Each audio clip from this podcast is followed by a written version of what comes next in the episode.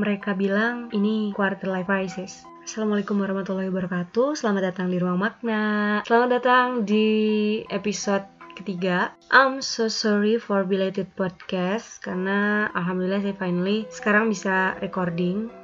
Karena sejujurnya ini adalah salah satu project yang mungkin membuat gue merasa takut untuk memulai, melanjutkannya, bahkan untuk menyelesaikan project ini. Dan pada akhirnya, gue butuh waktu yang cukup untuk memutuskan merilis podcast ini. Why? Karena gue gak bisa menarik kesimpulan dari apa yang sebenarnya masih gue alami. Well, terima kasih banyak untuk semua pihak yang sampai saat ini masih mau-maunya mendengarkan segala celotehan gue. Terima kasih hingga detik ini masih berkenan memberikan masukan pun support So thank you so much. By the way, semoga bumi kita segera pulih ya. Semoga kita bisa berkontribusi minimal untuk diri kita sendiri, keluarga, lingkungan terdekat, atau bahkan mungkin untuk banyak pihak di luar sana. Karena sekarang emang anything back to home. Dan teruntuk setiap perjuangan yang telah dilakukan, baik itu dari pemerintah, tenaga medis, tenaga keamanan, dan apa pun profesinya, termasuk kalian semua yang tetap patuhi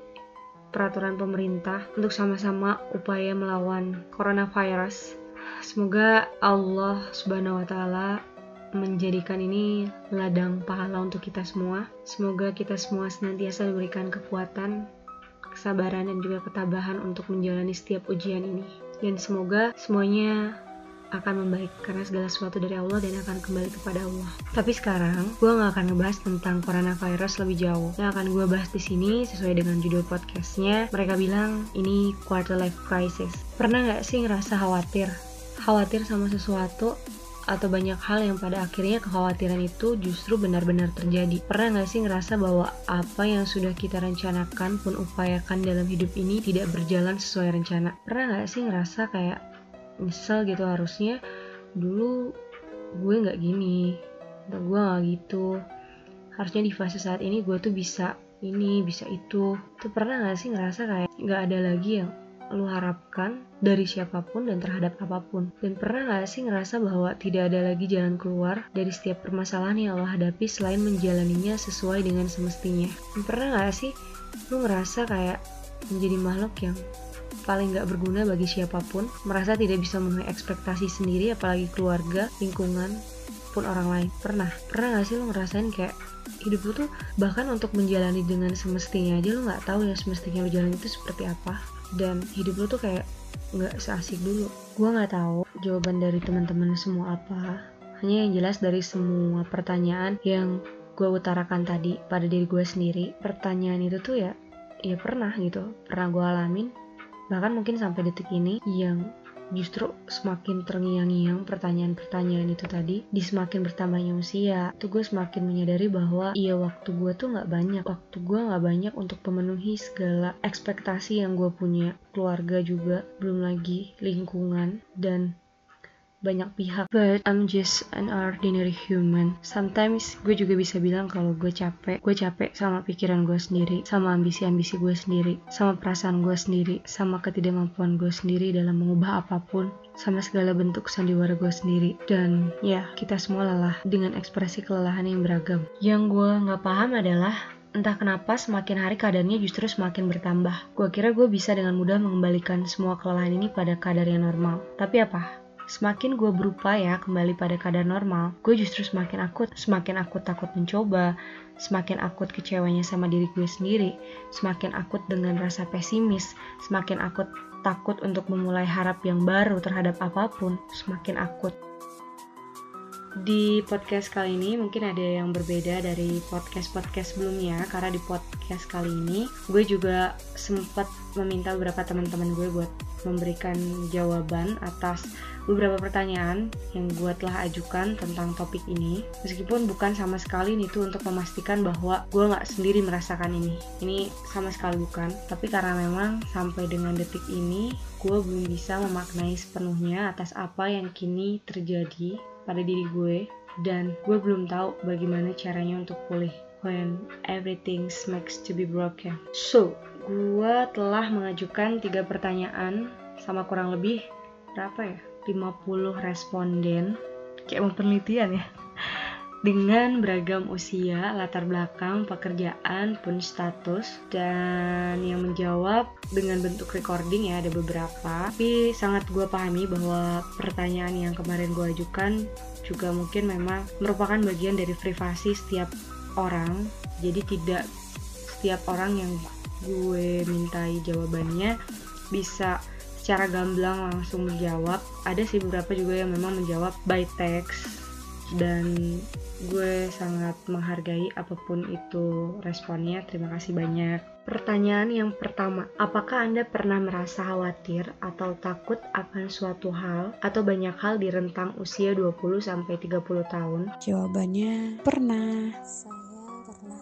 Merasa khawatir. Uh, kekhawatiran atau rasa takut uh, di usia 20 sampai 30 tahun uh, tentu saja banyak ya. Kalau ditanya tentang hal yang dikhawatirkan, tentunya pernah. Iya, aku pernah. Oke, kalau kalau ditanya pernah khawatir ya pasti pernah lah. Pertanyaan kedua, kalau pernah kekhawatiran terhadap apa? Kekhawatiran terhadap hidup, kekhawatiran terhadap masa depan, kekhawatiran terhadap sesuatu yang belum terjadi. Kekhawatiran tentang apa gue bisa lanjutin hidup ini dengan baik. Kekhawatiran tentang gimana kalau sesuatu yang ternyata lo usahain selama ini gak berhasil. Kekhawatiran tentang ternyata lo gak pernah diinginkan.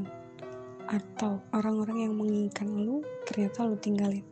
Kekhawatiran tentang kalau gue ternyata gak akan nemu tujuan hidup terus gue harus hidup dengan seperti apa di usia 20 sampai 30 tahun itu adalah masa di mana kita mulai mengembangkan uh, potensi diri kita mulai dalam uh, tahap pendewasaan diri. Kekhawatiran saya adalah uh, bagaimana menata langkah saya selanjutnya terutama di bidang karir ya. Uh, di mana kita tahu usia 24 ini adalah uh, usia produktif dan di sini saya harus dapat menghasilkan uh, sesuatu yang nantinya dapat saya gunakan di masa mendatang entah itu untuk mengembangkan diri, memperoleh skill baru uh, maupun juga dengan pengalaman-pengalaman yang nantinya uh, dapat menunjang karir saya. Kekhawatirannya tentu saja uh, takutnya adalah kita kalah bersaing dengan yang lain karena uh, semakin hari lapangan pekerjaan itu semakin sempit dan otomatis uh, pekerjaan kita juga lebih banyak digantikan oleh mesin sehingga uh, hal tersebut yang menjadi uh, sesuatu yang sangat mengkhawatirkan ke depannya. Mengkhawatirkan banyak hal yang seharusnya tak perlu dikhawatirkan. Tapi di usia saya itu merupakan lebih kepada ketakutan karena takut akan mengecewakan orang tua atau bahkan hal lainnya dalam setiap langkah yang saya jalani setiap harinya. Apalagi kalau udah masuk usia 20 ke atas itu mulai khawatir banget, terutama khawatir masalah dunia, khawatir masalah ke depannya kayak gimana, khawatir masalah jodoh, ya pokoknya khawatir bersifat dunia lah. Itu sih wajar, wajar semua semua manusia juga pasti bakal mengalami kekhawatiran itu. Ya, dijelasin juga di Al-Quran Al-Baqarah 155 bahwa Allah tuh menguji uh, seorang itu dengan rasa takut, rasa lapar. Ya mungkin itu gitu. cuma bagaimana lagi kita menyikapinya? Waktu, momen, dan cita-cita. Kekhawatirannya terhadap apa? Jadi ini terjadi ketika aku kira-kira usia 13 atau 14 tahun lah. Di situ kehidupan lagi stabil. Ekonomi lagi berkecukupan kehidupan juga lagi enak nah terus uh, sempat kepikiran gini ke uh, kekhawatiran yang muncul tuh gini gini tuh uh, hidup aku sekarang uh, berkecukupan ya enak ya gitu. Tapi jangan sampai nih nanti pas aku gede tiba-tiba hidup aku susah lagi gitu kan. Mereka pikiran seperti itu. Ya jangan-jangan hidup aku susah lagi pas aku udah gede. Ternyata beberapa waktu berlalu ya sekitar atau bulan atau tahun aku lupa tepatnya aku mengkhawatirkan hal itu usia berapa. Uh, di usia 15 tahun itu eh 15 atau 14 ya pokoknya sekitar kelas 2 mau naik kelas 3 SMP itu ayahku kan kerja sebagai pegawai desa bendahara desa lah. Nah itu ternyata habis itu ada pemilihan kepala desa lagi ganti periode lah. Nah di situ di situ eh, pegawai lama itu ternyata difitnah. Difitnahnya begini jadi ada orang-orang yang ibaratnya pro sama kepala desa yang jadi. Itu ternyata mereka pengen jadi staf desa juga. Nah di situ uh, pegawai lama nih kayak difitnah-fitnah gitulah.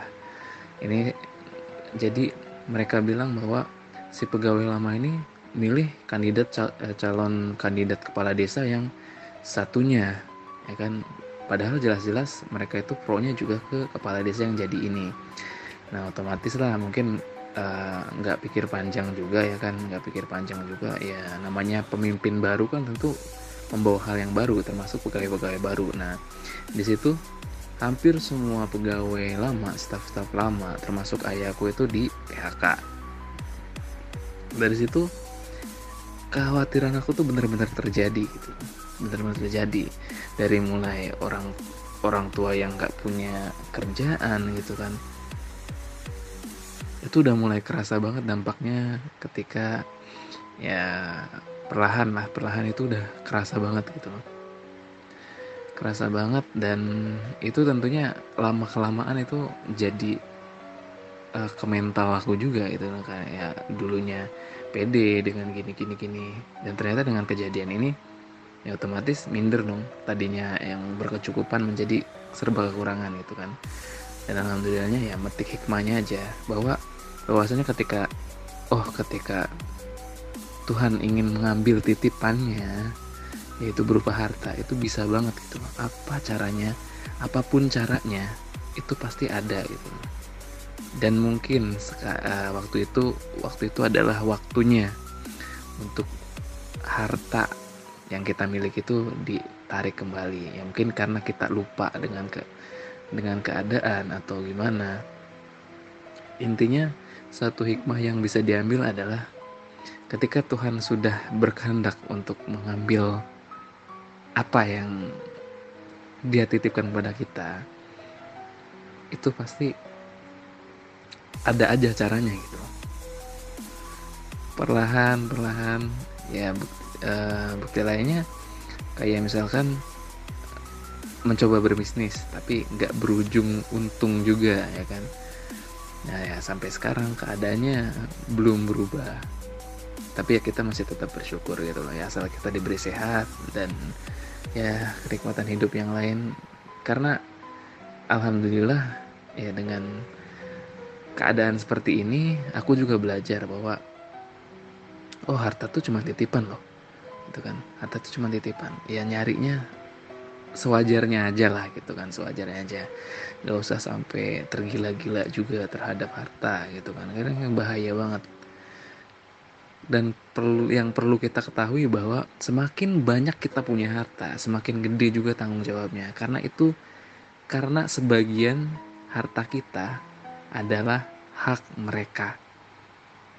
Itu aja sih Ted. jadi intinya kayak gitu itulah kekhawatiran yang aku miliki waktu dulu. Kalau sekarang justru makin banyak. Tapi ya umum sih. Ya kayak apa namanya? Mainstream lah. Paling kayak kekhawatiran soal oh gue nanti sukses nggak ya? Oh nanti gue bisa nggak ya begini? Oh bisa nggak ya begitu? Gitu. Ya untuk sekarang sih kekhawatirannya mainstream lah. Sama dengan kekhawatiran anda anda semua. Oke. Saya lagi curhat ke istri masalah saya takut dipecat. Saya takut nggak bisa e, memenuhi kebutuhan rumah tangga nanti ketika misalnya dipecat. Aku bingung harus kerja ke mana. Istriku langsung ya tenang nih istriku nggak nggak nggak panik nggak gimana dong pak? Oh, bapak harus kerja gini? Enggak tenang. Percaya pak gitu. Selama hidup di dunia Allah akan memberikan rezeki. Selama hidup di dunia. Rezeki itu terputus ketika sudah meninggal. Betul betul betul, betul.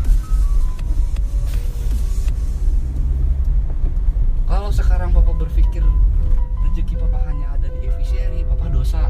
Dia bilang kayak gitu. Rezeki Allah tuh luas. Allah tuh tidak hanya memberikan rezeki di satu titik. Allah tuh bisa memberikan rezeki dari arah yang tidak terduga-duga. Tiba-tiba dapat rezeki dari si A, si B, si C bahkan orang yang nggak kita kenal pun gitu. Ngasih kita rezeki. Kan kadang ada juga yang kayak gitu kan? Iya iya. Dan semuanya itu udah diatur sama Allah kan? Istriku bilang kayak gitu. Nah jadi mas eh, kalau saran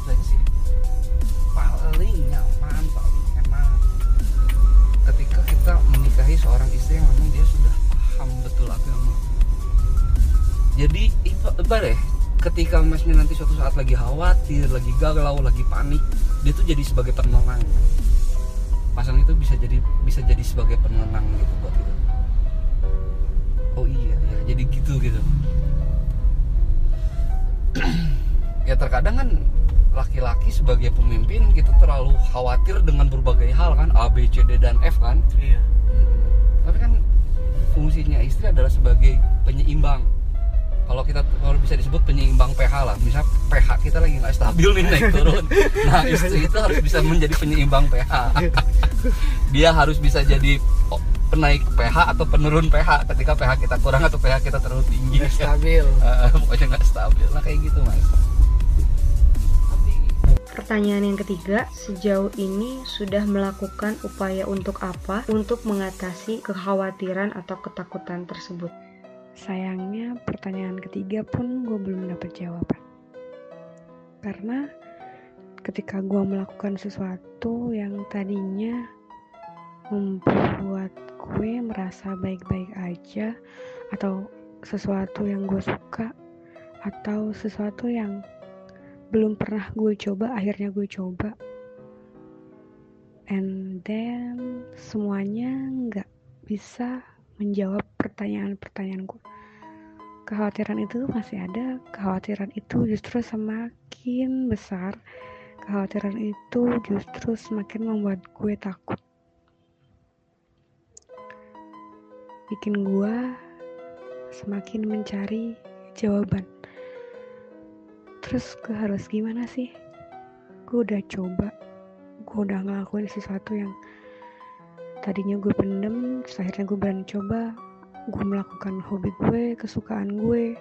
Bahkan sesuatu yang tadinya bikin gue baik-baik aja pun udah nggak nggak bisa mengembalikan hidup gue yang tadinya baik-baik aja terus jadi khawatir. Terus gue nggak menemukan jalan pulang buat kembali ke hidup gue yang baik-baik aja.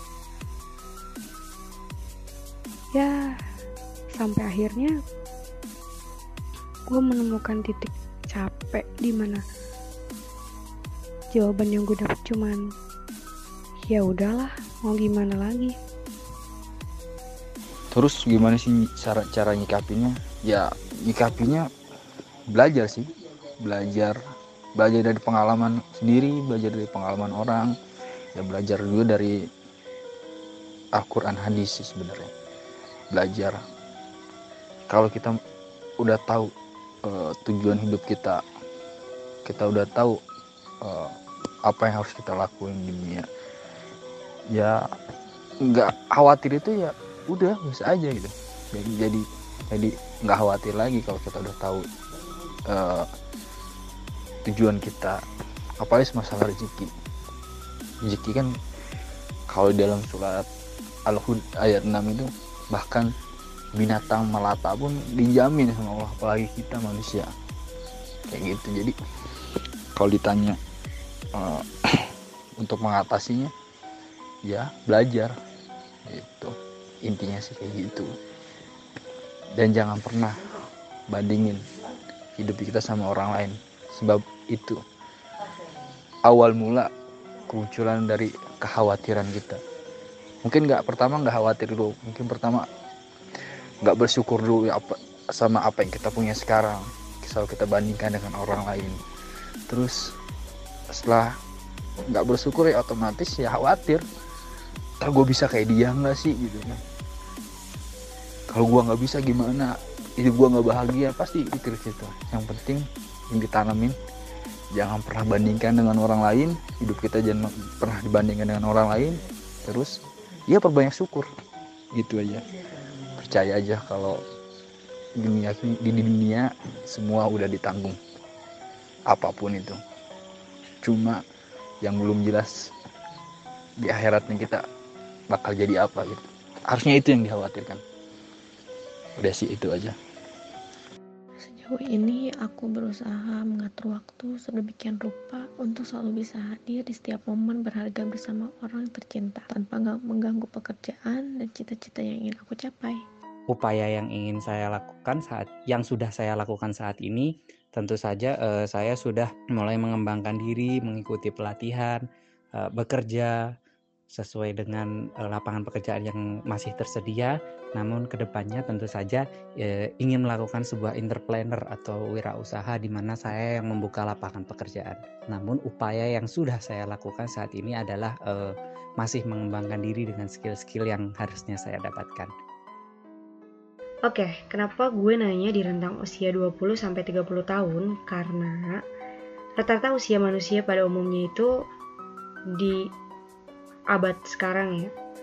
Itu maksimum di 100 tahun walaupun mungkin ada ya yang di atas itu cuman mayoritas sih segitu walau alam bukan kita mendahului ketetapan Tuhan hanya kebanyakan seperti itu. Makanya kenapa quarter di sini itu maksudnya kan adalah seperempatnya ya.